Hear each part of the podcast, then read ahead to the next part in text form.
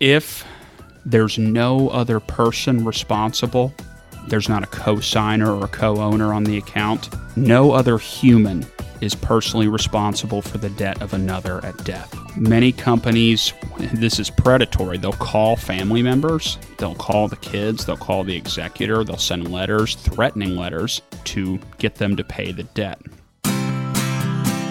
Do you know what will happen to your loved ones when something happens to you? If you don't know the answer or don't like the answer, then this is the show for you. Listen up as we teach you about protecting your family legacy through better estate planning.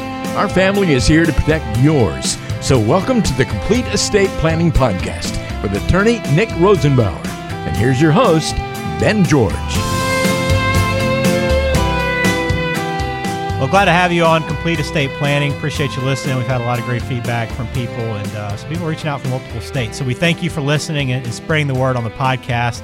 Today we got a, a question that we're going to try to answer with Nick Rosenbauer over at Rosenbauer Law Office about credit cards. It's a real specific question, but I think a lot of people are just kind of curious what happens with credit cards after someone passes away, right? What do I do with the credit? Do I have to pay off the debt that was there? Does that just go away magically? What about the rewards? The rewards that have been earned over time, do those get passed on? So we'll try to answer some of these questions today on the podcast. Nick, how you doing? Doing fantastic, Ben. How about yourself? Things are good. Can't complain. And, and this I like this this this topic you picked out today because I mean this is something I thought about too. Um, because I think a lot of people kind of run up debt and say like, hey, if I pass away or I'm getting old, like let them sort it out, right? But I, how does it get sorted out? That's what I'm curious to find out today.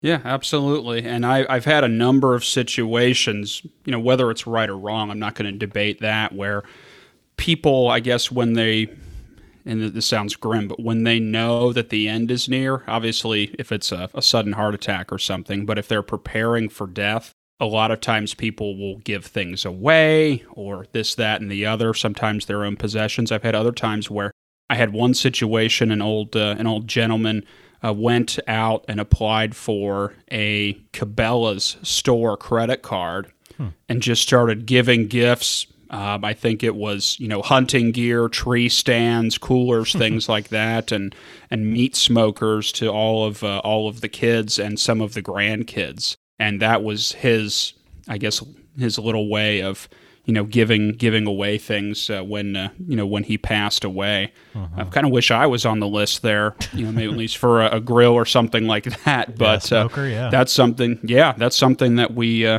that's something that we have come up uh, a lot. And then actually, before we jump in, Ben, do you get the cicadas around you? Um, are they coming to where you're at, or are you are you safe from the the impending biblical uh, uh, swarm that's coming. I don't well, know how far I, they reach. I'm curious. I, I, I want to find out because we've we've seen on the news a couple of times. This is the second year. Last year they said the same thing, like they're going to get well into North Carolina, uh, huh. so beware. And I saw a couple last year, but but not a big deal. They said the same thing this year as well. But my wife's from Cincinnati, so she's told oh, she's yeah. told me stories growing up about the cicadas. Like she's scarred from uh, from much much earlier life. So she talks about every time I, she hears a story about cicadas, she talks about what they were like back in Cincinnati. Exactly, and for those of you, you know, we're recording this the last week of April. And also, Ben is not in the Cincinnati area. He's maybe a little safer uh, out in North Carolina for all of our listeners here. But the 17 year cicada, I think it's Brood X or Brood 10, something like that,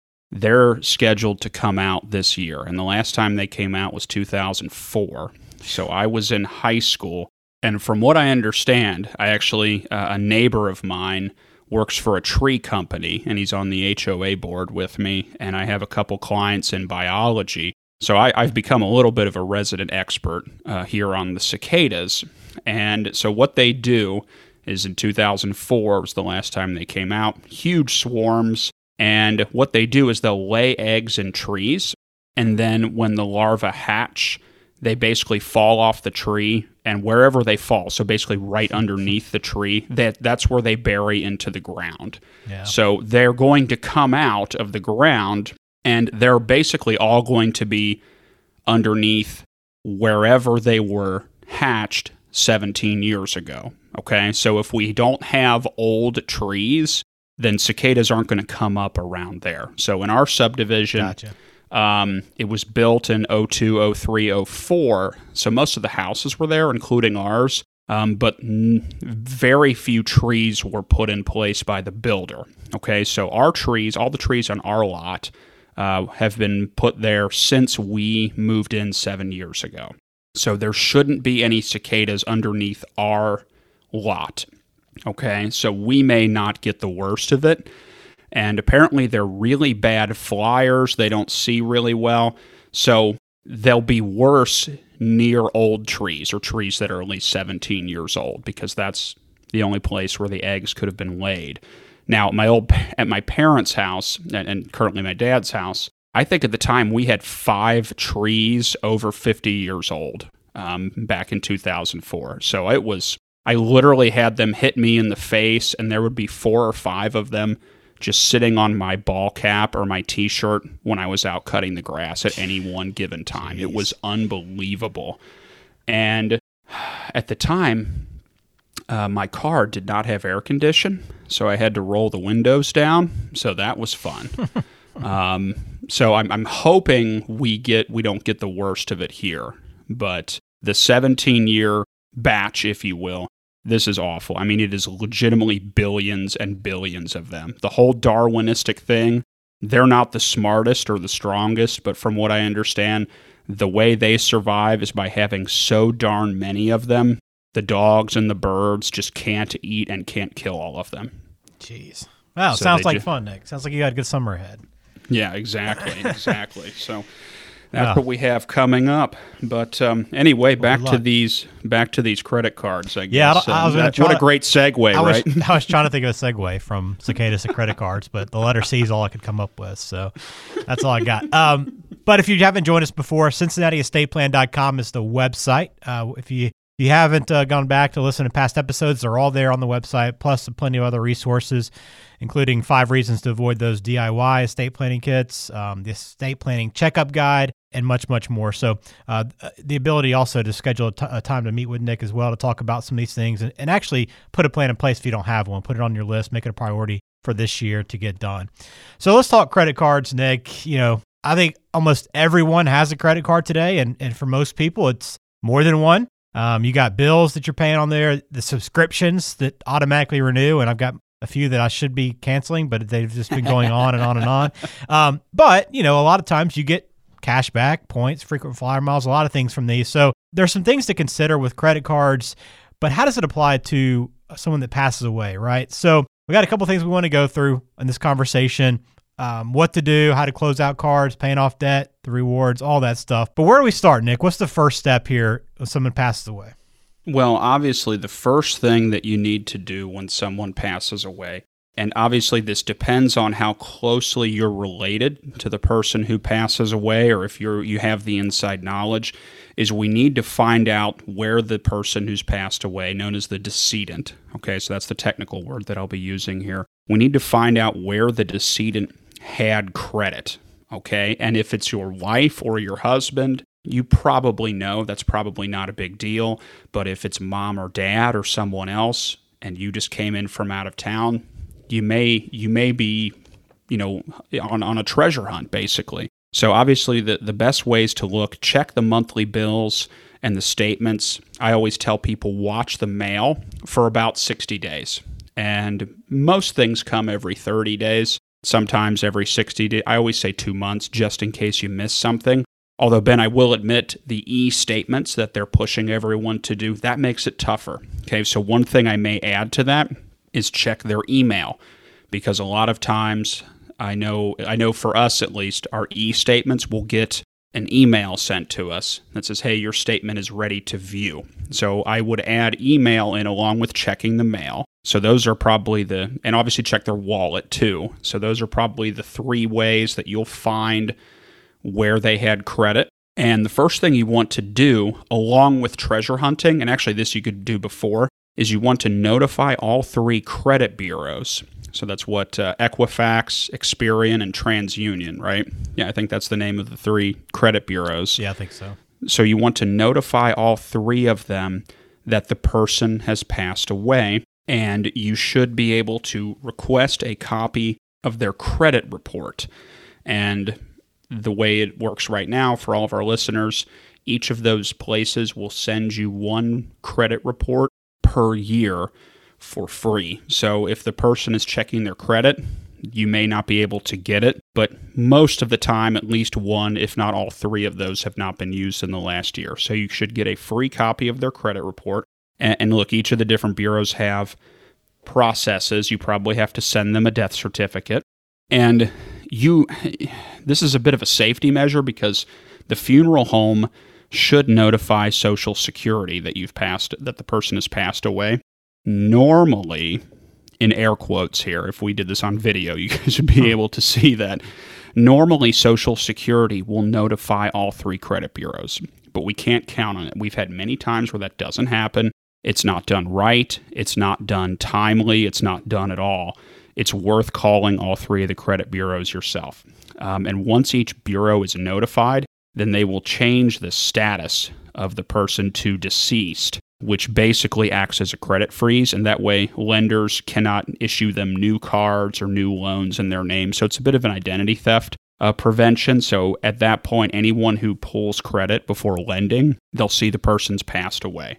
Okay. So that's the first thing that you need to do is notify the credit bureaus and get a copy of their credit report and use that list and compare it against the monthly bills you get in the mail, the cards that are in their wallet, and nowadays, unfortunately, e statements. They're a little greener, a little easier for you, but I would probably recommend checking email uh, as well to see if there's some e statements. So that's the beginning of the treasure hunt, if that makes sense. right. And from there, I, I know you want to start closing out these cards, right? I mean, that's that's something you want to get done pretty quickly. Uh, exactly right. So use the credit report, which obviously has the list of where credit is issued, and also not all of these places, not all of these accounts, you know, Mastercard, Visa, American Express, etc. They don't always report to all three credit bureaus. So my let's see, my Kroger Plus uh, Mastercard may not show up on TransUnion or Equifax or Experian. So that's why I say get all three. Okay, so some of them will show up on all three, but I say put all three of those together from your credit reports and the email and the mail and the wallet to get your list. And then we need to close all of these out. So you want to identify all active or open credit accounts and you want to contact each lender, let them know that the person's passed away. Again, each company is going to have different procedures for closing the cards.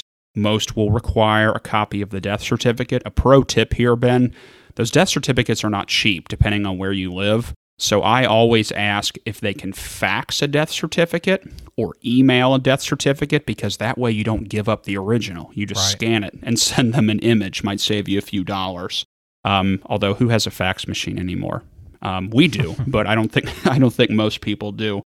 But then the lenders will automatically close the cards after the, they should, excuse me, again, air quotes, they should automatically close the cards when the death notice comes in from the credit bureau because the credit bureau will notify all creditors um, when someone's status is changed from active to deceased. But again, don't count on this for the reasons that we talked about before. Okay, so what you'll want to do is you need to notify everyone, um, follow their procedures.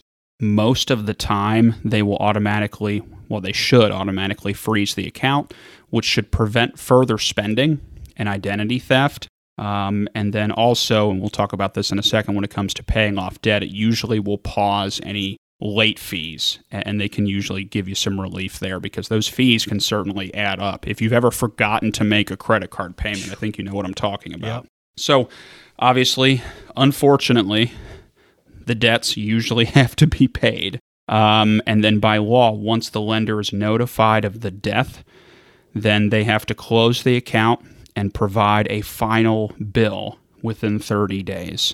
And then while the estate is being settled, like I said, the extra fees for late payments, missed payments, overdraft, the annual fees, those are not charged. So those are paused, which obviously can save you a fortune. Um, but one thing they can still do, Ben, is if there's any accrued interest, the interest keeps going on the debt, or at least they're allowed to do that. Now, some credit cards will not do that. They'll actually stop the interest charges as well, um, as long as you pay them off in a reasonable manner.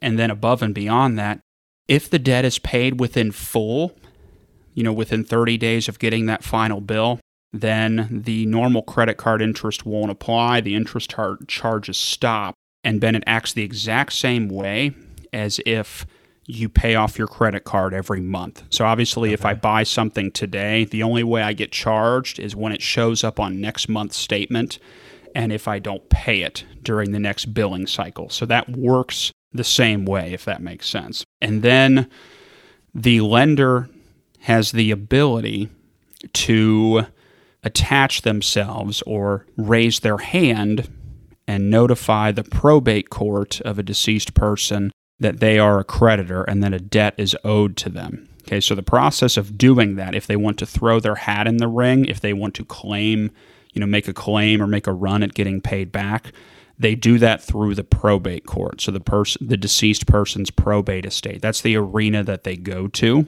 Obviously, if there is money to pay the debt within the probate estate, then they have to that has to be paid. So the executor of the estate will use probate assets, probate money to pay off the remaining debt, and they'll be forced to do that. So that's okay, that's pro- done before like they settle the estate, right? So bingo, if, if there's a million dollars in there and there's a hundred thousand in debt, they say, okay, let's pull that out. Now there's nine hundred thousand left. You're exactly okay. right. So the, the probate judge will not allow the inheritance plan to be given or the, the inheritance to be passed off to the kids or the heirs or whomever it is until all the debt is paid. They won't sign off on it. Okay. So let me ask a, you one other thing too on this sure. same idea, because I know how, how how slow probate can be. We've talked oh, about yeah. it on the show.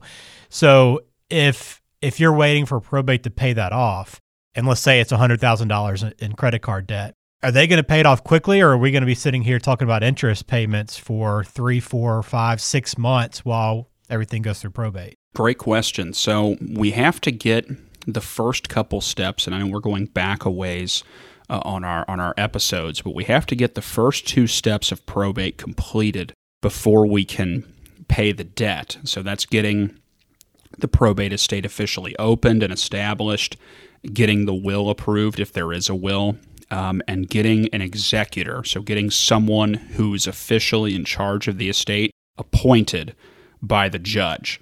And obviously, until you have the power to be the executor and to act on behalf of the probate, you can't write a check, you can't access the money, you can't pay it off. But as soon as we get through those first two steps, you have access to the money, so the executor can go ahead and pay it at that point. So even if the probate takes a year or longer, we don't have to wait until it's done to pay the debt off. They can pay the debt off as soon as they are basically elected, I guess, for lack of a better term. Gotcha. Good. Good to know hopefully that saves interest um, and additional penalties because obviously if you would have had to wait till the end of this shoot the credit card company is going to make more money on the late fees than anything else. Yep. That's but i was thinking about yeah. so they once they get access to the money those debts are paid off and the debts are the priority not just the credit card but uh, those get paid off obviously before the inheritance is passed on. So if there's enough money there now what if there is not enough money so if there isn't enough money to pay the debt, then there's two ways this can go. So if there is some money, but not enough to pay it all off, then there's actually a pecking order of what debts take priority. Okay, so the highest priority debts will get paid, then they'll go to the next priority, pay all those off, or a proportion of them. So let's say we are at the third level of debts and there's $5,000 worth of debt, and there's only, you know, let's say it's five $1,000 credit cards, and let's say there's only $500 left, then all five of those priority level three credit cards, they will all get $100. Okay, so they'd be paid off proportionally or you know the ratio of how much they're owed. So they may get the partial payment if that's all there is. You obviously can't get blood from a turnip. Hmm. If there's not money at all to pay it off, then the debt is actually written off by the credit card company. So American Express writes it off if there's nothing they can do to get the money, which that happens. Um, and that's one of the reasons they charge so darn much because they know A lot of times, someone passes away. If they don't have any money, they write it off. Um, now, there's another exception to that, Ben. There's a cosigner, then it gets a little messy. So, if there's a cosigner on the debt, the lender can go after that person. So, for example, if when my son gets older, you know, he gets a credit card for some reason, maybe he's still in college, he doesn't have any credit, he doesn't have any income or job history. So American Express is going to say we need mom or dad to be a co-signer on this because my son's name's Adams and Adam there's nothing here that makes me think you can pay anything. They can obviously go after the co-signer because they can go after either co-signer for all of the debt. So that would stick around if the probate cannot pay for it, or if the account is joint. And Ben, I, I have a lot of clients who there's one credit card, but it's you know husband and wife each have a card, but it's one account. Um, and then the surviving person is still responsible and can continue to make the payments. That's different than an authorized user who's not a co signer or not a co owner of the account. And that comes up in a situation where, let's say, mom or dad has a credit card and one of the kids is paying the bills. So they call up MasterCard and say, Can you please issue a second card for my son to use? And when he uses the card, it charges to my account, but we're doing that maybe so son can go grocery shopping for him. That is not son's debt. He's basically gets a second card that he can make purchases on behalf of mom or dad. Okay, so that's different. Okay. If they're just an authorized user or have a secondary card, that person's not liable. It's not their debt. They're basically just spending money on behalf mom, of mom or dad. Okay, so that in that case, they're not personally responsible for the debt. If there's no other person responsible, there's not a co-signer or a co-owner on the account, no other human is personally responsible for the debt of another at death. So okay. many companies, this is predatory. They'll call family members. They'll tr- they'll call the kids. They'll call the executor. They'll send letters, threatening letters. This is where they become debt collectors. They'll try to get them to pay the debt. It, you don't have to. Okay, so if my dad dies tomorrow, I do not have to pay I am not legally obligated to pay his MasterCard bill. I'm not legally obligated to pay any debts of his. Okay, so if they do that, obviously you want to talk to the attorney, but tell them it's not your debt, you're not paying personally, and refer them to the executor, whoever the executor of the estate is. Don't give out any additional information because they will use that. So don't say something to the effect of, there's plenty of money, but it's all tied up in probate estate. And I'm not saying, you know, mislead them, right. but they're recording and they're just building a file. So in case it's something that's not legitimate, the last thing you want to do is say, there's plenty of money, but my brother's going to pay it. or we've agreed to pay it, but we're not ready yet. So don't say yeah. anything like that. Now, my guess is your, your next question, Ben, because we talk about probate avoidance is what if we don't have a probate at all? What the heck happens then? Mm-hmm. So, if there's no probate estate at all, so let's say someone did a good plan, okay, all the assets being passed through a trust, beneficiary designations, etc. But there is money. Obviously, if there's no money, there's no money, but there is money. This is where it gets to be a bit of an ethical gray area. But you're not tech you may not be technically liable for paying the debt the credit card companies can only submit a claim or basically raise their hand and say, I need to get paid. Their only avenue or venue for doing that is through someone's probate estate. That's basically all they can latch on to. Under most circumstances, though, Ben, you know, and this is not legal advice, more practical, I guess. It's more um, for moral and ethical reasons if there's money there to pay the debt, I usually tell people go ahead and pay it, even if there's no probate and technically no one can force you to pay it. Someone has a few hundred thousand dollars. It was all passed through probate. It was all passed without probate. Let's say a good plan was put in place. I will usually tell the kids, hey, pay dad's $5,000 Macy's charge or something like that. Um, even though legally they may not be required to. So uh, good planning could technically be a debt avoidance feature. But again, That's getting into ethics. And if as long as it's a legitimate debt, I'm not going to tell someone to stiff, um, you know, the Cabela's card or something like that for five hundred dollars. well, that's all some really good information. Um, some things to think through. The last part of this conversation is the rewards. Oh yeah. Um, you know, if there's a lot of debt, then maybe there's a number of rewards on the other side of that that conversation. So, do I get to see any of that? Maybe, and that's the perfect lawyer answer, isn't uh, isn't it? Yep. Um, although I don't know who's using frequent flyer miles right now, but some of the other rewards may be uh, may be usable. So every company has their own rules for the rewards, the perks, uh, etc., that the cardholder has accumulated but has not yet used. Um, for example, I actually looked into this a little bit, and according to something I read online, Chase Bank, their rewards contract states that the points automatically get redeemed for cash as a statement credit. So it goes uh, against the debt. So automatically that gets cashed in when someone passes away. Um, another example, Delta Sky Miles, which I know are more popular, even though not many people are using them right now. Hmm. The Delta Sky Miles get forfeited. Okay, so if your mother or father traveled for work and had, you know, triple diamond, you know, plutonium status or whatever, I don't know.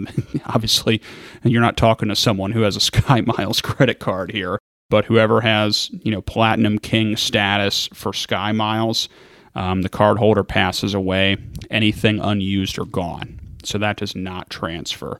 Um, each card company, and I know this is not giving a lot of great information, but the rules are usually in the terms and conditions. You know, the fine print that everyone checks the box saying that they've read, oh, yeah. but they don't actually Never read. have. Yeah, Right. yeah, that's what we're talking about here. So the rules are usually located in their terms and conditions for the specific reward program of that card. I know no one's going to do this, but it's probably a good idea to skim through them and research that. Um, if the program lets you, sometimes they allow you to name a recipient or a beneficiary who can receive your miles, your points, your cash back, your statement credit, etc. Uh, after you pass away. So some of these institutions will basically allow you to put a beneficiary or a transferee to receive your sky miles or your rewards when someone passes away. Not always, and again, no one's going to read this, um, but I think it's a good idea to look into um, because every company's different, but their uh, terms and conditions should say exactly what happens and what you can and cannot do.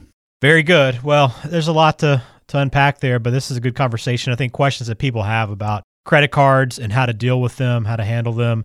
So if you are in this boat and want some help sorting through everything, uh, reach out to Nick. You can find him online, cincinnatiestateplan.com. But if you just want to learn more about estate planning and the process, there's a lot of resources and tools to help educate you on his website. And then whenever you're ready to actually sit down and put your plan together, there's a button right there on the front of the, the website that you can do so very easy. And uh, and I know Nick's a little busy right now, but there's always going to be time to sit down and get this done, and it needs to for everybody that's that's kind of on the fence about do I get it done now? Can I wait a little longer? It's always best to take care of things now. Yeah, exactly. Especially with the impending cicada invasion coming. Um, I think uh, not to get biblical, but I think I remember I remember a, a swarm story from my uh, from my uh, school days in the Old Testament. So, all, jokes aside, it's always better to uh, to get on this uh, before you need it. And and obviously, even if you're not ready uh, to go all the way or you have questions, just uh, go to our website, CincinnatiEstatePlan.com. There's an orange button right there. Uh, to schedule a call with me, and it'll put a 15 minute phone conference directly on my calendar. We can talk for a few minutes, answer any questions you have. But uh, we'd be more than happy to talk to you. Absolutely. Well, thanks for your time today, Nick. Uh, look forward to uh, speaking to you again soon. And if you haven't subscribed to the show, please do. Got a new episode coming in a couple of weeks, and we'll talk to you all then.